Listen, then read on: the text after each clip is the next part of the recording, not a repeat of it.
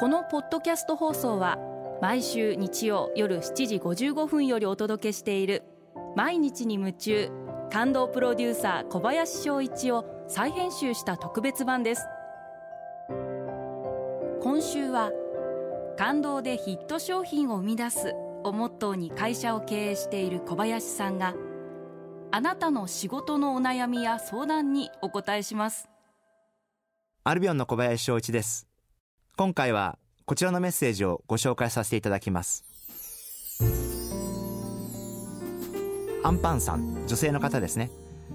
私はお洋服のショップで販売をしていますがスタッフがなかなか長続きしません。ほとんどの人は数日出勤して無断欠勤。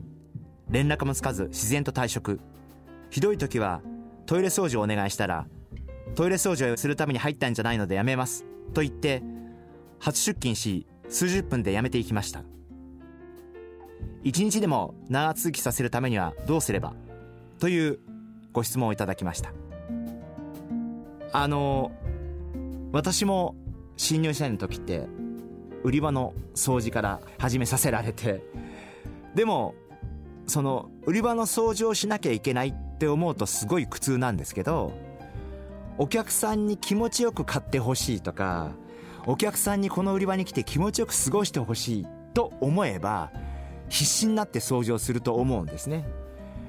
私は湯飲みとかぐい飲みとか、えー、花入れとかを売ってる焼き物の売り場にいたんですけど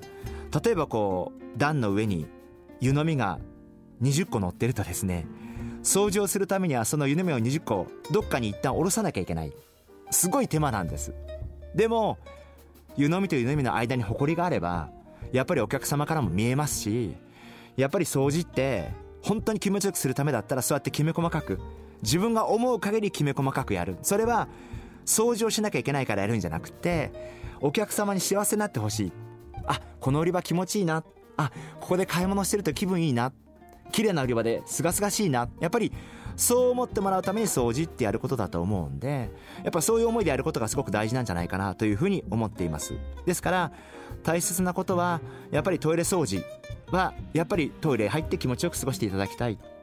そういうお客様を思う気持ちでトイレ掃除をすることがすごく大事で。で基本的にそういうことができないということはこれはきっと販売もできないというのが私の結論です。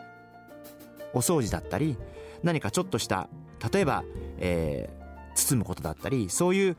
影の仕事がしっかりとできない人っていうのは結局は販売にしろ何にしろ表の仕事もあんまりできないのかな。まあ大変失礼な言い方なんですけれども基本的なお仕事できなくて辞められる方は辞めていただくのも仕方ないのかな。それが私の結論です。ただし基本的なことをお客様を思って危機としてやる方がもしいらっしゃったらそういう方にはぜひ今度は大きな仕事を任せてあげていただきたいな。やっぱりそういうチャンスを与えてあげていただきたいな、えー、そんな風に思っています。であまり人が辞めないためにどうしたらいいかってお話をよく私も聞くんですけどまず大事なことはメンバー一人一人の話を一生懸命聞いてあげる。そういうことが原点なんじゃないかな。やっぱりメンバー一人一人をしっかり思ってあげる。そして元気なそうだったら声をかけてあげる。アンパンさんにはぜひ今一生懸命残って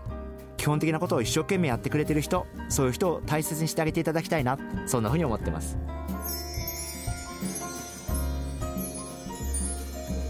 毎日に夢中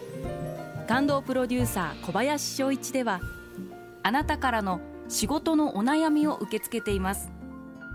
番組ホームページにあるメッセージフォームから送ってください。お送りいただいた方の中から抽選でアルビオン化粧品のロングセラー化粧水薬用スキンコンディショナーエッセンシャルとソープをセットでプレゼントいたします。たくさんのメッセージをお待ちしています。